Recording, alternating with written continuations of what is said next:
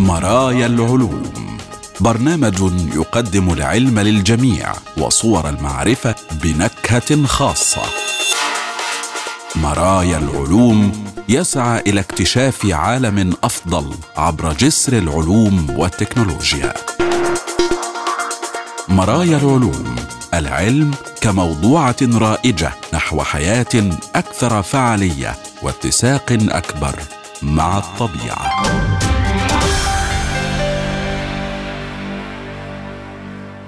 مستمعينا الكرام أهلا بكم وحلقة جديدة من برنامج مرايا العلوم حيث العلوم والحياة وصور المعرفة وتردداتها بلا حدود والسعي نحو غد أفضل يتسع للجميع ويفتح ذراعيه لعقول السلام. معكم أحمد أحمد وفي هذه الحلقة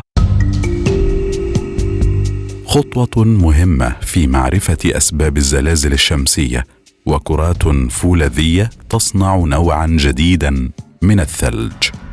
البداية نشرة العلوم.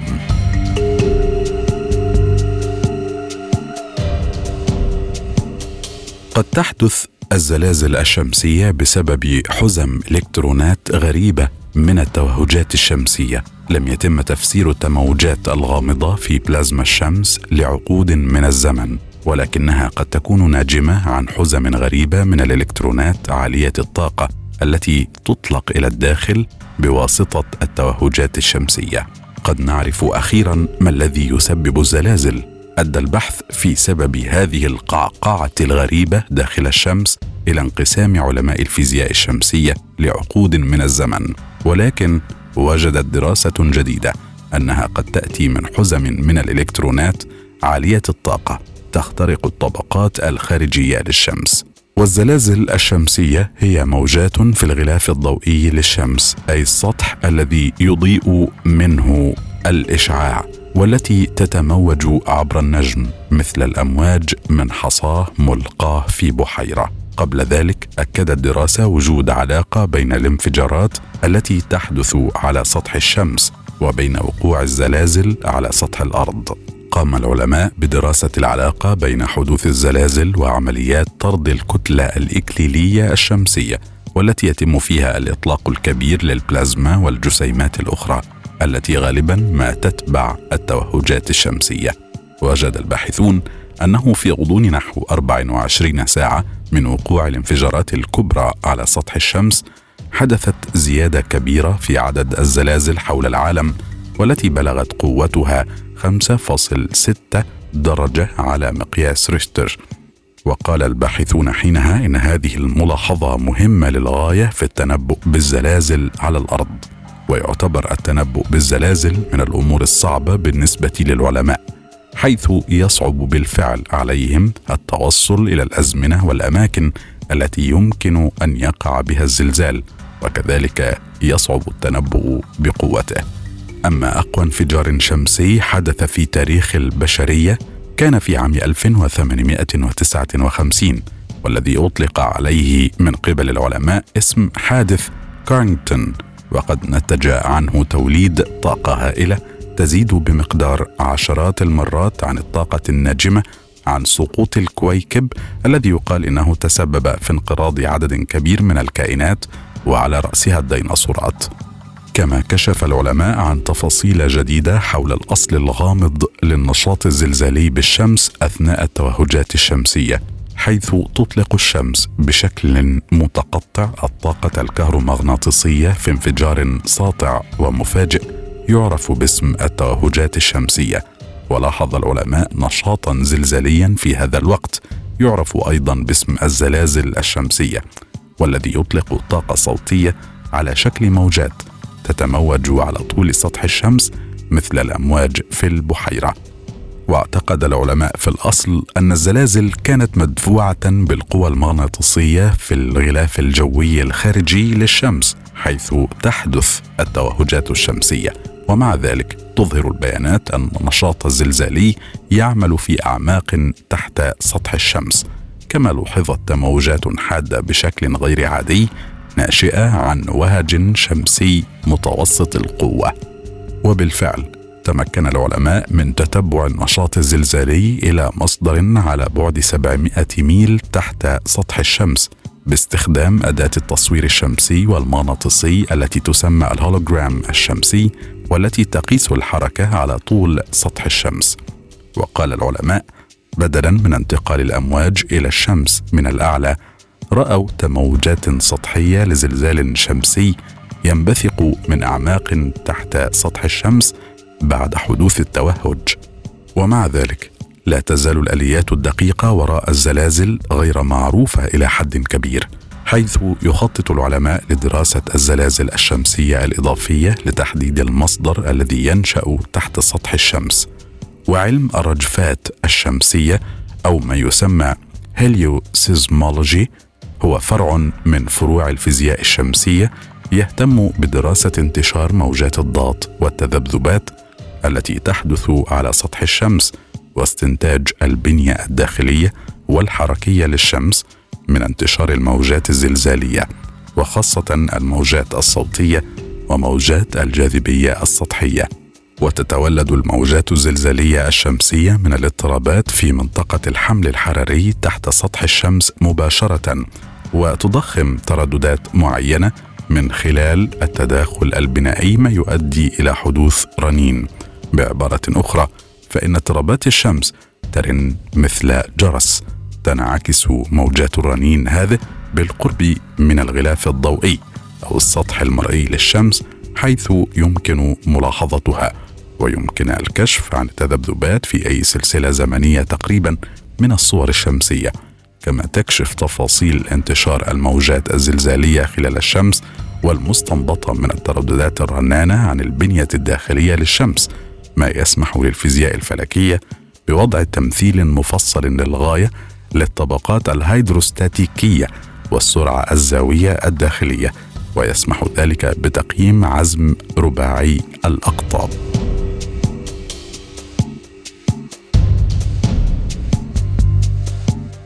اكتشاف 250 بيضة متحجرة في الهند يوضح التشابه بين طريقة تعشيش الديناصورات والطيور تفتح اكتشافات كهذه الباب أمام رؤى جديدة حول ظروف الحفاظ على الأعشاش واستراتيجيات التكاثر الخاصة بالديناصورات من نوع تيتانوسور.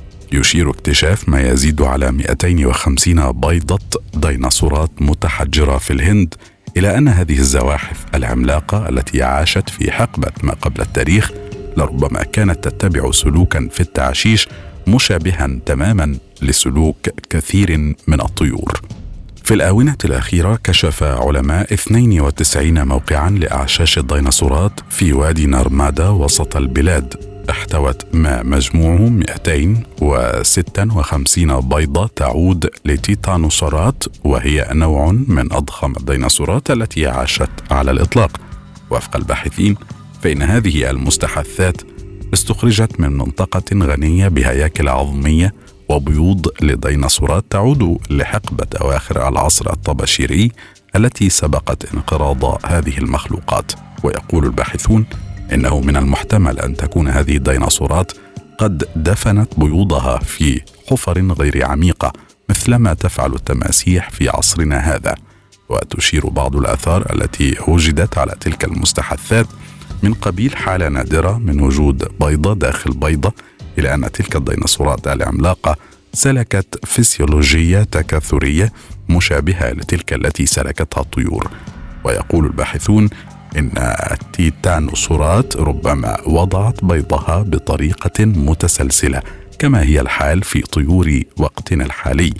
كما يشتبه العلماء في أن الديناصورات البالغة لربما كانت تترك صغارها وحيدة لتتدبر أمورها نظرا للتقارب الوثيق بين الأعشاش الذي لم يترك المجال الكافي للديناصورات البالغة.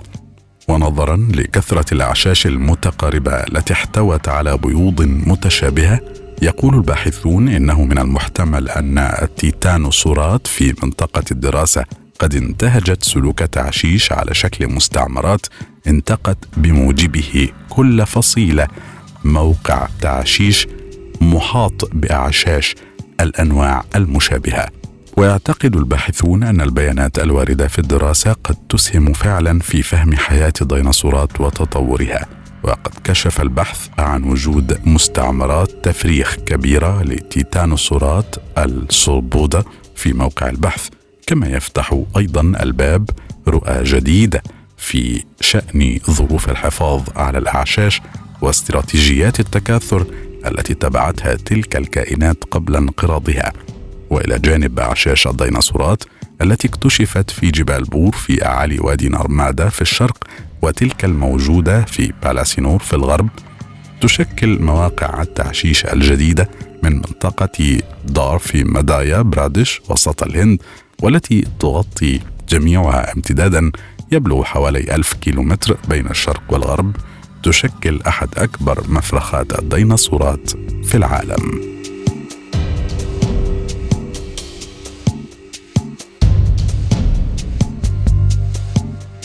يمكن لبعض مناطق دماغك التواصل بشكل أسرع مع تقدمك في العمر. قد تكون الإشارات بين بعض مناطق الدماغ أسرع في سن الرابعة والثلاثين بينما يصبح الانتقال في مناطق أخرى أسرع بثبات مع تقدم العمر. قد يؤدي فهم هذا إلى تحسين معرفتنا بحالات النمو العصبي. وجدت دراسة أنه يمكن أن تزيد سرعة الاتصال بالخلايا العصبية أو تنقص مع تقدم العمر. وتتغير السرعة التي تتواصل بها الخلايا العصبية مع بعضها بعضا مع تقدمنا في العمر وقد تزداد في بعض مناطق الدماغ. قد يؤدي الفهم الأفضل لكيفية اختلاف سرعات انتقال الخلايا العصبية طوال حياة الشخص إلى تحسين معرفتنا ببعض حالات النمو العصبي مثل الفصام. تجربة محدودة النطاق لحقن خلايا جذعية في السائل الشوكي تحمل بشرى لمرضى التصلب المتعدد من أجل العلاج. الجهاز المناعي يسبب تلفا بالخلايا العصبية والأغشية التي تحميها في الدماغ والسائل الشوكي لدى المصابين بهذا المرض وهو ما يتسبب في فقدان البصر والشعور بالإجهاد والإعياء والإصابة بالشلل. وبحثا عن علاج لهذا المرض لجأ باحثون إلى جمع خلايا جذعية عصبية من دماغ جنين مجهض. بعد ذلك حقن الفريق البحثي هذه الخلايا التي أمكن استنباتها في السائل الشوكي لاثني عشر شخصا يعانون أحد أنماط داء التصلب المتعدد ممن تتفاقم حالتهم بمرور الزمن. الفريق البحثي وجد أنه على مدار العامين التاليين لم تلحق أضرار بأي من المشاركين في التجربة فبعد مرور ثلاثة أشهر على استزراع الخلايا في المصابين وجد أن المشاركين الذين حصلوا على جرعة أكبر من الخلايا الجذعية ارتفعت في السائل الشوكي لديهم مستويات جزيئات مضادة للالتهاب تحمي الخلايا العصبية مقارنة بالمشاركين في التجربة الذين تلقوا جرعة أقل من الخلايا نفسها. كما أظهرت الدراسة بعد مضي عامين أن من حصلوا على جرعة مرتفعة من الخلايا الجذعية احتفظت أدمغتهم بقدر أكبر من المادة الرمادية الموجودة في الدماغ مقارنة بمستويات المادة نفسها لدى من حصلوا على جرعة أقل من هذه الخلايا. وأشار الفريق البحثي إلى أن نتائج هذه الدراسة تستدعي إجراء تجربة إكلينيكية أكبر حجما للتحقق مما توصلت إليه.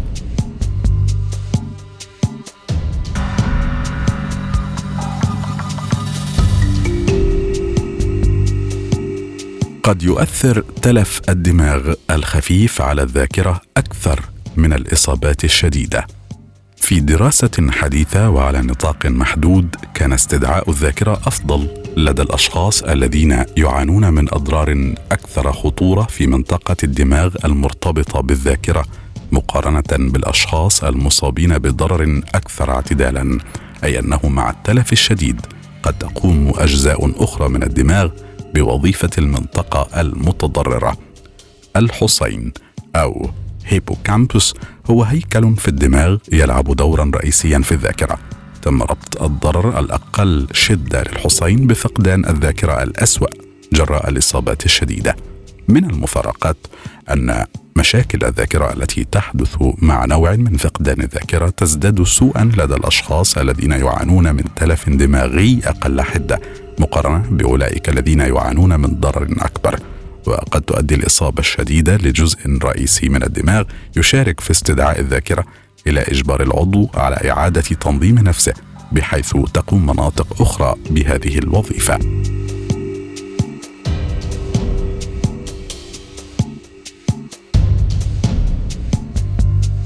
نوع جديد تماما من الثلج مصنوع من كرات فولاذية شديدة البرودة. نوع جديد من الجليد يسمى الجليد غير المتبلور متوسط الكثافة له نفس كثافة الماء السائل. لذا فإن دراسته يمكن أن تساعدنا في فهم السلوك الغريب للمياه عند درجات الحرارة المنخفضة. جزء من الإعداد لإنشاء جليد غير متبلور متوسط الكثافة. تم صنع الجليد عن طريق اصطدام محامل كريات فولاذية شديدة البرودة بالجليد العادي. واستخدمت محامل الكرات لتقليل الاحتكاك الدوراني. ونظرا لأن الكرات تتدحرج فإن معامل الاحتكاك يكون أقل بكثير مما لو كان سطحان مستويان ينزلقان ضد بعضهما بعضا. وبالفعل وجد الباحثون شكلا جديدا تماما من الجليد. الجليد غير المتبلور ما يعني أنه لا يحتوي على بنية بلورية منظمة بدقة. ويمكن أن يساعد في كشف ألغاز الماء السائل. لقد عرفنا بالفعل نوعين من الجليد غير المتبلور عالي الكثافة ومنخفض الكثافة. كانت هناك فجوة في الوسط واعتقد الباحثون أنه لا توجد طريقة لصنع جليد متوسط الكثافة غير متبلور. ولكن عندما وضع باحثون جليدا منتظما له بنية بلورية سداسية في كوب به محامل كروية فولاذية مبردة إلى 200 درجة مئوية تولدت قوى القص الاحتكاكي المتصادمة الناتجة عن التدافع. يقول العلماء بشكل ساذج كنا نعتقد أن شيئا لن يحدث. علينا فقط أن نقسم الجليد إلى أجزاء أصغر ولكن لدهشتنا الكبيرة حدث شيء مذهل.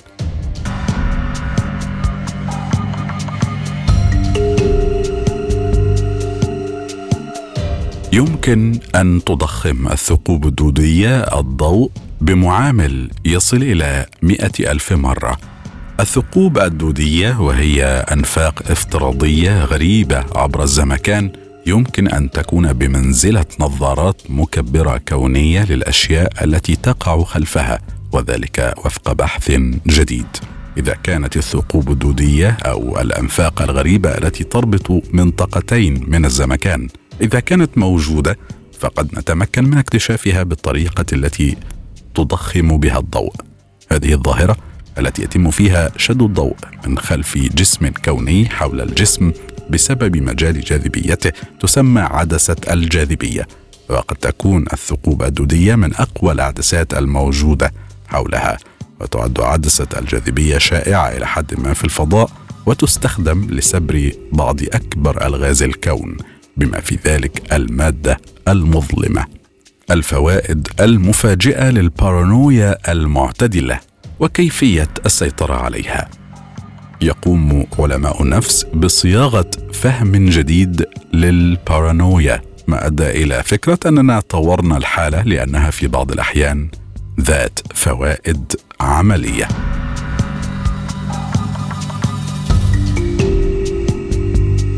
الأبحاث التي أجريت على مدار العشرين سنة الماضية كشفت أن البارانويا أو جنون العظمة والارتياب والشعور بالاضطهاد لا يقتصر على مجموعة فرعية من الأشخاص الذين تم تشخيص إصابتهم بالفصام أو حالات مشابهة.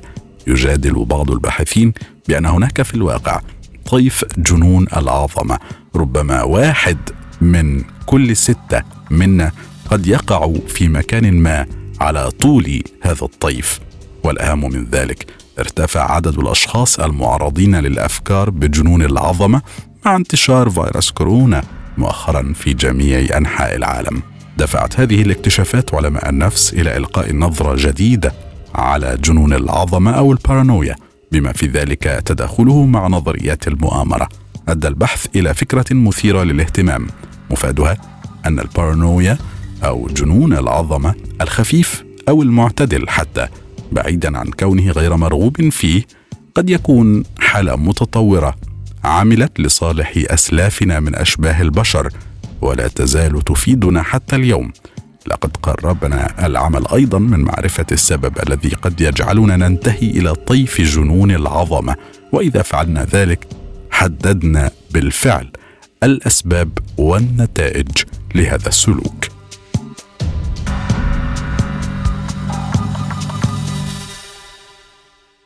والآن مستمعينا الكرام إلى فقرة جديدة في هذا البرنامج نفتح معا صفحات القاموس العلمي لنتعرف معنى مصطلح علمي جديد وهو تبعثر تومسون وتأثير كومبتون وتبعثر رايلي.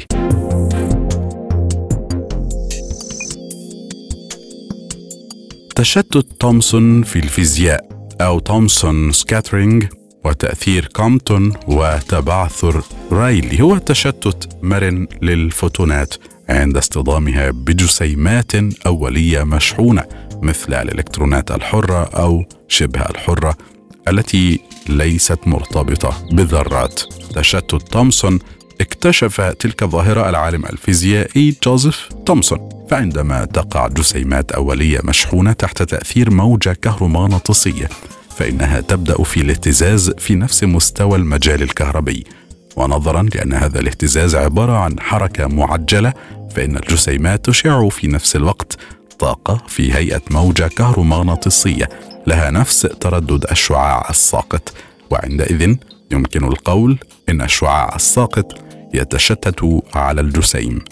ويتم تشتت تومسون بدون رد فعل أي بدون انتقال الطاقة من الفوتون الساقط وبين الإلكترون. كما يحدث ذلك النوع من التشتت عندما تكون طاقة الشعاع الساقط صغيرة أي أن تكون طول الموجة للموجة الكهرومغناطيسية أكبر كثيرا من نصف قطر الذرة مثل الأشعة السينية الضعيفة الطاقة. أما إذا قصرت طول موجة الشعاع الساقط أي تكون طاقته عالية فإن التشتت أو التصادم على الإلكترون يحدث حركة عكسية للإلكترون يجب أخذها في الحسبان ويسمى ذلك النوع من التشتت تشتت كومبتون وهو يحدث لأشعة إكس وأشعة جاما عند تشتتها على الإلكترونات.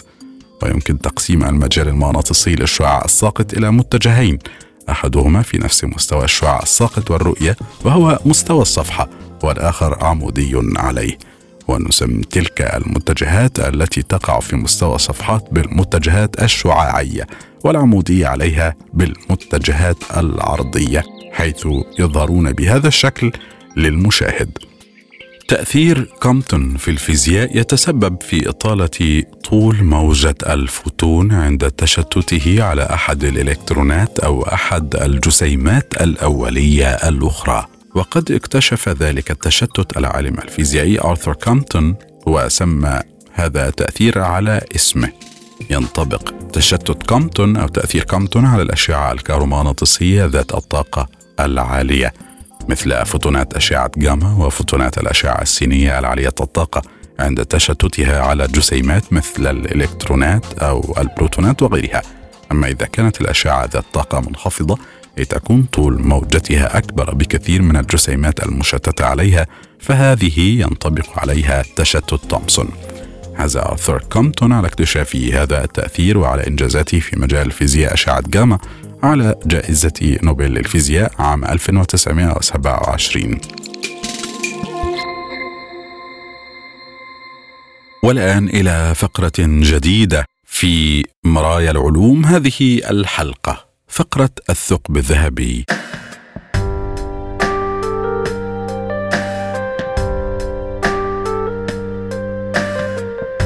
نطوف فيها معا بين السيرة البارزين من العلماء الذين أثروا العالم وأثروا ببصماتهم في حقول المعرفة وميادين العلم ومنهم آرثر كومبتون عالم الفيزياء النظرية والذرية والعالم النووي آرثر هولي كومبتون المولود في العاشر من سبتمبر أيلول من عام 1892 والمتوفى في الخامس عشر من مارس أذار من عام 1962 كان عالم فيزياء أمريكي حصل على جائزة نوبل في الفيزياء عام 1927 عن اكتشاف تأثير كومبتون واكتشف أيضا طبيعة جسيمات الإشعاع الكهرومغناطيسي ولقد كان اكتشافا مهما في ذلك الوقت. كما تم إثبات الطبيعة الموجية للضوء بشكل جيد. لم يتم قبول فكرة وجود خصائص للضوء موجية وجسيمية بسهولة. كان كامبتون معروفا بقيادته لمختبر المعادن في جامعة شيكاغو خلال مشروع منهاتن فضلا عن شغله منصب الأستاذية في أكثر من أكاديمية. منح كامبتون واحدة من أولى الزمالات التي قدمها المجلس الوطني للبحوث للطلاب الراغبين بالدراسة في الخارج عام 1919 اختار كامبتون الذهاب إلى مختبر كامديش بجامعة كامبريدج في إنجلترا. وهناك درس امتصاص أشعة جاما وتشتتها. أفضى المزيد من الأبحاث التي أجريت على نفس هذه الشاكلة إلى اكتشاف تأثير كامبتون. استعمل كامبتون الأشعة السينية من أجل تقصي ظاهرة المغناطيسية الحديدية التي استنتج أنها كانت نتيجة اصطفاف قيم اللف المغزلي للإلكترونات ودرس الأشعة الكونية واكتشف تألفها من جسيمات موجبة الشحنة بصورة أساسية. كان كامبتون إحدى الشخصيات الرئيسية التي عملت على مشروع منهاتن والذي أفضى إلى تطوير أول موجة من الأسلحة النووية إبان الحرب العالمية الثانية. لعبت التقارير التي قدمها كامبتون دورا مهما في إطلاق المشروع. غدا كامبتون رئيسا للمخبر التعديني في عام 1942 ووقع على عاتق إنتاج مفاعلات نووية تحول اليورانيوم إلى بلوتونيوم وإيجاد طرق لفصل البلوتونيوم عن اليورانيوم ووضع تصميم لقنبلة ذرية. أشرف كامبتون على عملية بناء. أنريكو فيرمي لشيكاغو هو أول مفاعل نووي في التاريخ. والذي بلغ الحالة الحرجة بتاريخ الثاني من ديسمبر من عام 42 كذلك كان المخبر التعديني مسؤولا عن تصميم وتشغيل مفاعل جرافيت إكس 10 النووي في ولاية تينيسي. بدأ إنتاج البلوتونيوم في المفاعلات الموجودة بموقع هانفورد في عام 1945 أصبح كامبتون مستشارا في جامعة واشنطن بمدينة سان لويس بعد انتهاء الحرب. شهدت الجامعة خلال الفترة التي تولى فيها المنصب إلغاء الفصل العنصري في الأقسام الجامعية بصورة رسمية وتعيين أول أستاذة جامعية في تاريخ الجامعة وتسجيل عدد قياسي من الطلبة بعد عودة المحاربين القدامى إلى الولايات المتحدة. انصب اهتمام كومبتون في بدايات حياته على علم الفلك فالتقط صورة فوتوغرافية لمذنب هالي في عام 1910 وصف كومبتون تفاصيل تجربة بينت دوران الأرض من خلال فحص حركة الماء في أنبوب دائري في نحو عام 1913 أصبح هذا الجهاز يعرف الآن باسم مولد كومبتون تخرج في جامعة ووستر وحصل على شهادة بكالوريوس في العلوم في العام ذاته والتحق بعدها بجامعة برينستون التي حصل منها على ماجستير في الفنون عام 1914 توفي كومبتون في مدينة بيركلي بولاية كاليفورنيا إثر إصابته بنزيف دماغي بتاريخ الخامس عشر من مارس آذار من عام 1962